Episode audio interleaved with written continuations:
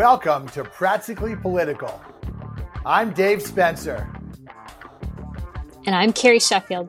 All right, Carrie. Well, I'll tell you, I think all the Democrats in this land are going, whew, we dodged a bullet. The uh, what was going to be supposedly a red a red tsunami ended up being uh, not a wave, but a but a ripple.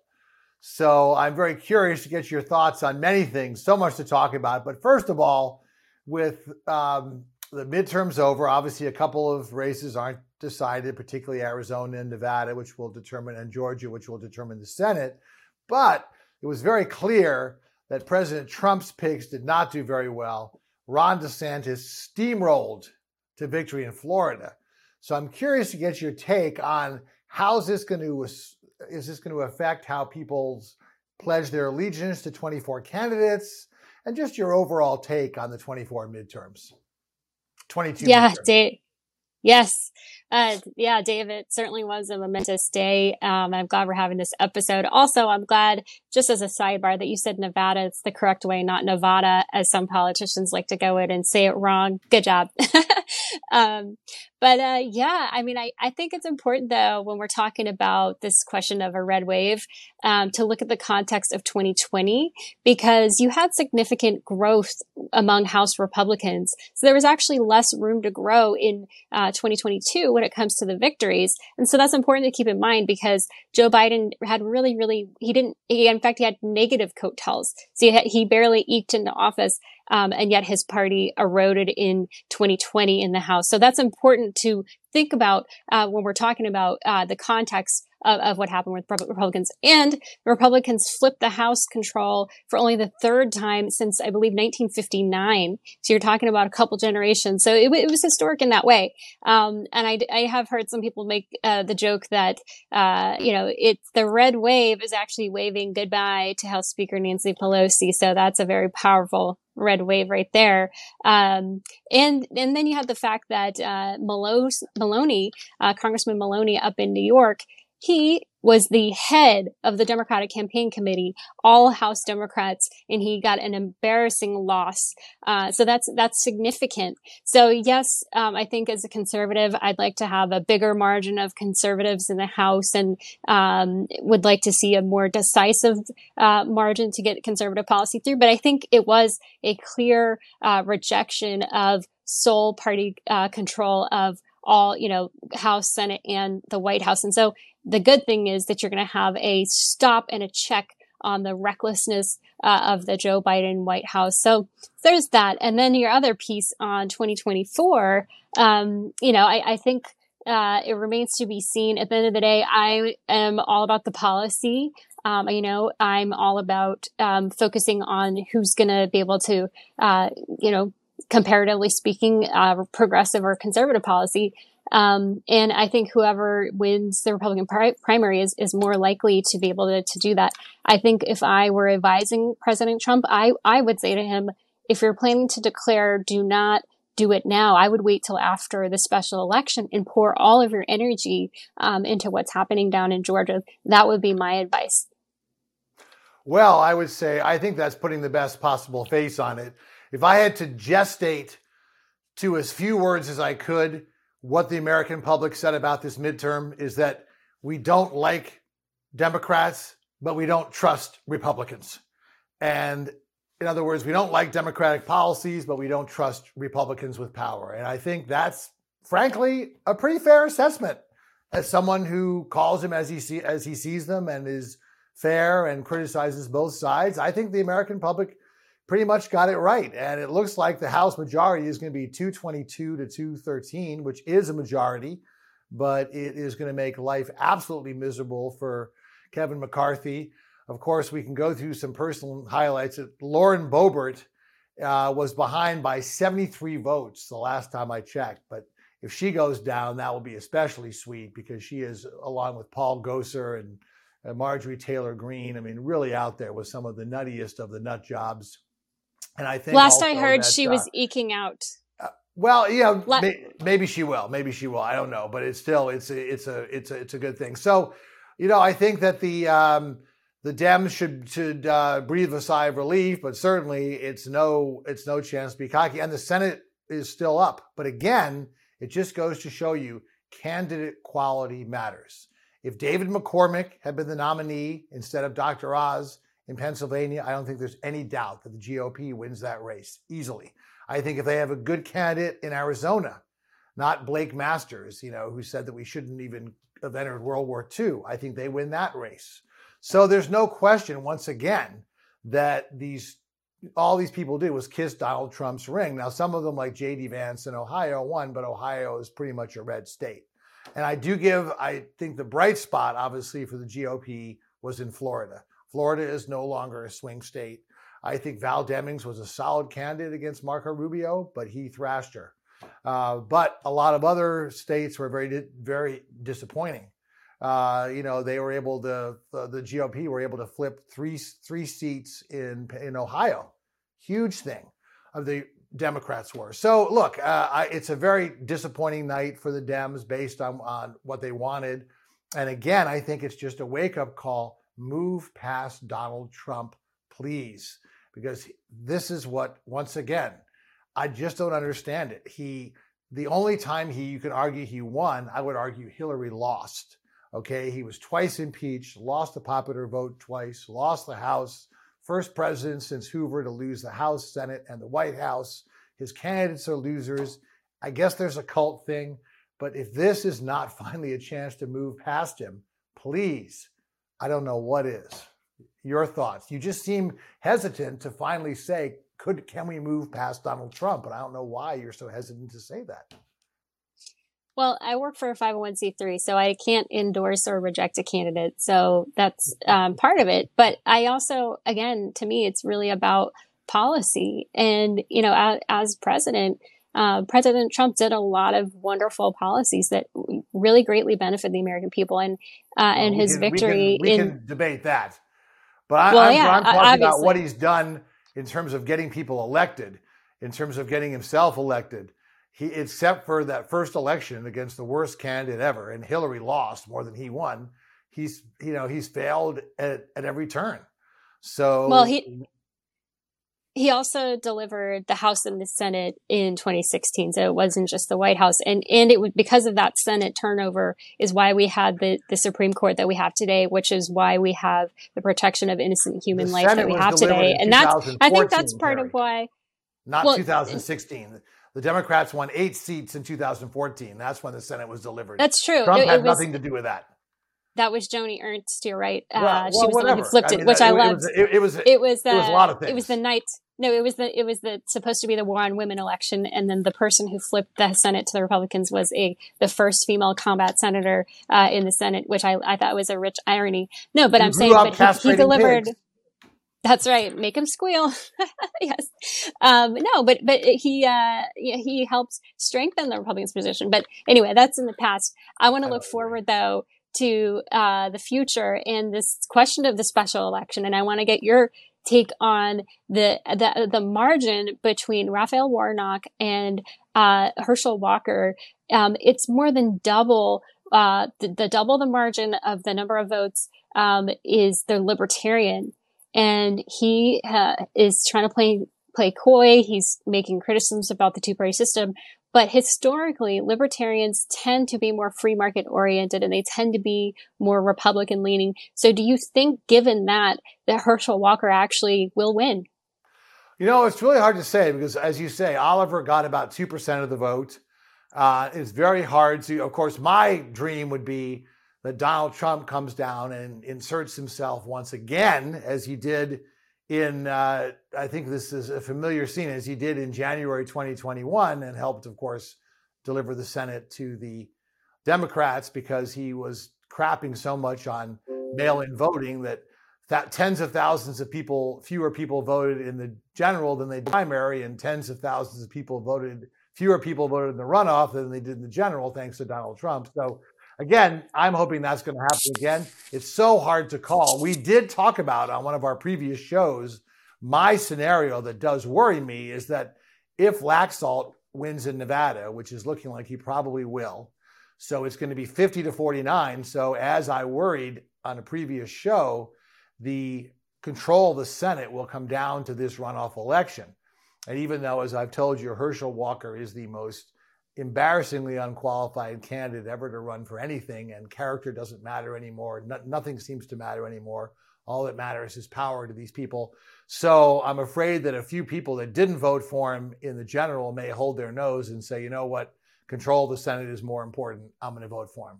So I think that more than any other factor, more than the libertarian, more than uh, almost anything you can name, will probably be the deciding factor in the election. In the election, now uh, you look at the gap between Brian Kemp, who just thrashed Stacey Abrams, and by the way, you know, I guess if you're a Republican, and every every show I watched, I love to watch and listen to these shows.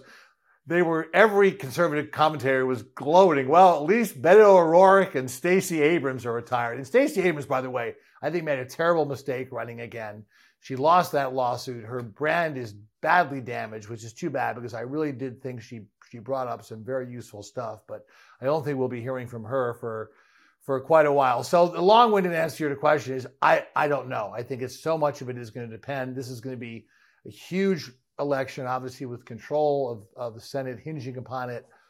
And we'll see. If I had to take a, a gut right now, I think that Warnock's margin was greater than I expected. I thought I was worried that Walker would get more votes than Warnock. So because Warnock got more votes, I think he has a chance. I give I may I give it like 55-45 Warnock, but it's going to be very close and and it's really too too hard to call. So my other question for um, for you comes down to both Ben Ben Shapiro and Tucker Carlson were adamant that if you have mediocre performance, you don't reward mediocrity. And the people at the top, i.e., Ronna McDaniel in charge of the National Party, Kevin McCarthy in charge of the Republicans in Congress, they were entrusted with hundreds of millions of dollars. And in many people's eyes, and again, people like Ben Shapiro, Tucker Carlson, some of the most well thought of conservative pundits, they blew it. They squandered trust. They did a terrible job and they shouldn't keep their jobs. What say you? Mm, I would I would blame Rick Scott more than anything as far as okay, Rick uh, Scott on the things side, because uh, so the three yes. of them, Ronna McDowell, uh, Kevin McCarthy, Rick Scott, they were all endowed with hundreds of millions of dollars. They didn't perform. The top conservative pundits said say they should go. Do you agree?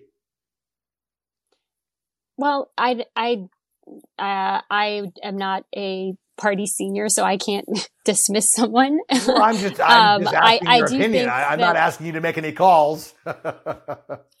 yeah, no, I mean, I, I think uh, it's interesting. I hadn't really thought about it the, the, because the truth of the matter is that it's it's not going to happen. Ke- Kevin McCarthy is not going anywhere. He will be the Speaker of the House. Um, he's he's been working for seven years to do that. Um, so we can talk about whether he should be or not be. And and there are actually there are uh, conservatives who you will probably find very distasteful who would agree with you who would say we want Kevin McCarthy out. Um, but you know that that's uh, who who would the alternatives be? Who who would be the person that you would find uh, palatable in the House? Well, the well the you know the problem is you know, if you're if you're looking at someone like uh, Jim Jordan, you know, then no, I I would not want someone who would who would do that. You know, but if you're but if you're if you're willing to look at someone uh, who uh, you know, who, so say some of the new people. Uh, or some of the people who are come from moderate states who've had to who've had to win win in uh, swing districts. I think those type of people would be would be far more effective. I just think, and you, let's remember about Kevin McCarthy. Okay, he was thought of as too stupid for the job before. They had to talk Paul Ryan in, into doing it. After Kevin McCarthy, no, made, after Kevin McCarthy not, made speeches where he said, "Oh, I have a Rolex watch, and my favorite country in Europe is Hungary." You know, he's just he, as I've told you, he's spineless, he's immoral, but he's also he's just not very bright, and he's he's not very articulate, and he's he's no Paul Ryan, and uh, so he's he's somebody that I don't think is going to be able to do a very good job. And he proved it, and he proved it once and again. So I think the Republican parties, I think at least, even though she's sold out, at least uh, Elise Stefanik is smart. She sold her soul to the devil, but she's smart. She'd be a much better person to do it because she's far more capable. Well, and like Steve Scalise, again, I, I, don't agree with him. He sold his soul, but again, much smarter. I think he would do a much better job. And again, I'm saying this not as someone who supports him, but putting myself in the shoes of the Tucker Carlsons and the Ben Shapiro's who rightly are outraged at this very poor showing. Well, I, I agree. The Republicans really have to do soul searching because you're right. It was just a disappointing night. It, it uh, they did so well in the House though in 2020 again that uh, that tempered it to some degree. Um, but I think that the uh, Ken McCarthy thing just responding to what you said the first time politico actually had an interesting tiktok about why he didn't do it seven years ago and it was it wasn't what you what you said they said it was because he had refused to give in to some demands from people on his right flank and so he said i'd rather not have my hands tied um, then uh, take the speakership, and so he chose not to. That's that's what Politico is reporting, and Politico is definitely not a, a right wing place. So I don't know, and and yeah, I, I think that there is a sense that a lot of people are angry and frustrated about what happened. Um, but I think part of it too is that they they did let the media. Um, distract the narrative and and pull it away to being when people say candidate quality when that translates to me as in I want to focus on personality instead of substance. So, for example, um, you, you, are so forgiving of Fetterman's illness, but somehow you are not forgiving of Herschel Walker's that. mental illness. And I just remember our last no, show. I, I, think it's a double standard. No, Carrie, on our last show, I said and he should prove to Pennsylvanians that he that he is mentally capable of doing the job. I told you that.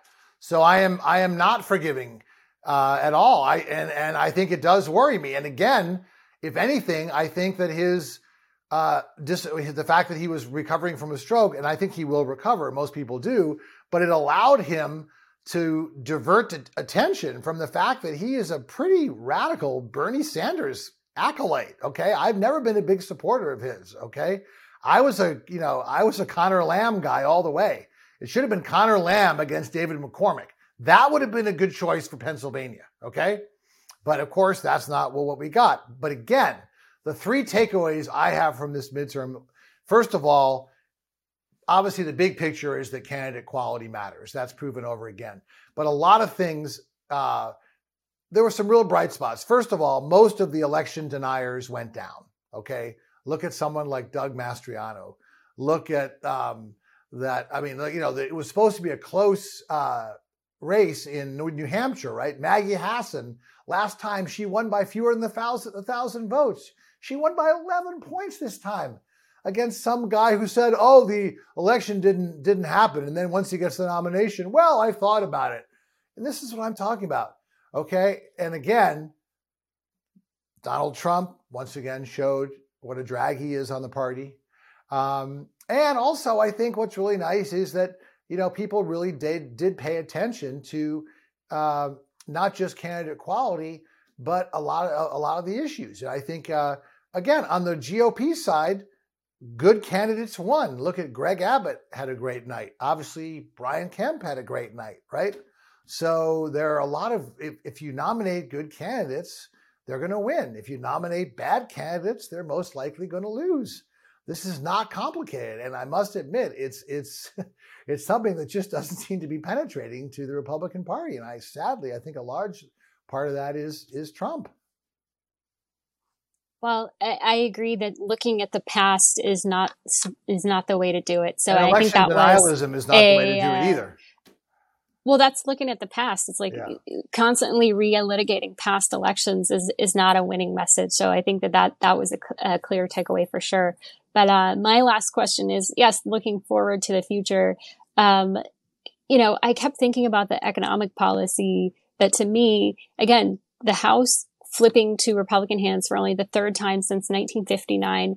That's pretty historic. We're having a red wave goodbye to Nancy Pelosi economically speaking, do you think there's anything that the, the Democrats could sign off on to actually stop with inflation? You know, to help uh, increase domestic oil production, to to stop the the regulation that's been going on. There was an estimate um, by a conservative think tank that showed that um, the Joe Biden administration has put forth more regulations um, in just one year than the all eight years of, of the Biden administration or of the Trump administration or four years of the, the Trump administration. Um, and uh, you know, it it seems to me that if if you just want to put the interests of the American people, uh, you know, ahead of your ideology, why wouldn't you do something like that? Why wouldn't you try to deregulate? Why wouldn't you uh, want to put uh, you know, stop, stop this ridiculous student loan thing that is really class warfare on the backs of working class taxpayers, making them subsidize rich people, making up to $300,000 a year a couple. Um, do you think there's anything in the economic agenda that Democrats could work with Republicans on? Well, yes, and and and by the way, I do think if you look a lot of times when you have d- divided government, that's when a lot more gets done. Now, that's been in the past. The problem is that things have become so polarized now, it's hard to meet. I've said before, there are a couple of no-brainer issues. I don't understand why, and that's why, for even though the Inflation Reduction Act was a misnomer in many ways, the good thing about it was it took the right approach to climate change, and that is let's go full speed ahead on, alternatives, but let's also keep going full speed or at least more speed on fossil fuels. Because the bottom line is, Carrie, for the next 15 or 20 years, we're going to be getting 80% of our energy from fossil fuels. Nothing is going to change that. And we have the energy independence and the security that we didn't have before. That's why the dollar hasn't gotten hammered the way it has during past inflationary periods, because we don't have the hydrocarbon, hydrocarbon vulnerability that we had in the past. So, yes, I think we should be uh, drilling more.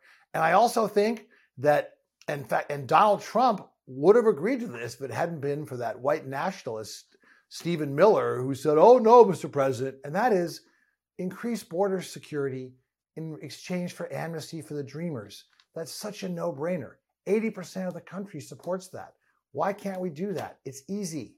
Okay. So, yes, there are things that can be done. So I think that you will see that, and I think that as uh, I think Biden's going to realize that when he, particularly when he looks at the Senate map in 24, which let's be which, let's be honest is a lot worse for the Dems than this one, that he's going to have to get some stuff done. So I'm actually cautiously optimistic that you'll see some stuff done on energy. You may see some stuff done on immigration. You know, my real worry, and one of my things, which again you sadly don't seem to agree with is that the debt ceiling cannot be used because as a leverage. Uh, that's something that could literally uh, crash global markets and destroy the credit of the United States. So I'm hoping that that will be off the table because remember, the debt limit was raised three times under Donald Trump, no complaints, and then he put more red ink on the books than anybody. So the fact that they're talking about using it is is just is is despicable, and I'm hoping that that, that that's not going to happen. So as long as that doesn't happen, I think we can get some. I think some stuff will get done because I think Biden is, when push comes to shove, a pragmatist. He's been pulled way to the right by his part, to the left by his party, but I think he does want to make deals. That's what he's done his entire career. We shall see. We shall see. Well, again, uh, a very interesting midterm. Now the question is, soon I'm sure the uh, uh, the contenders for 24 will will be announcing, and we will be keeping uh, ourselves very attuned to what's going on. So thanks for joining us for another episode of Practically Political.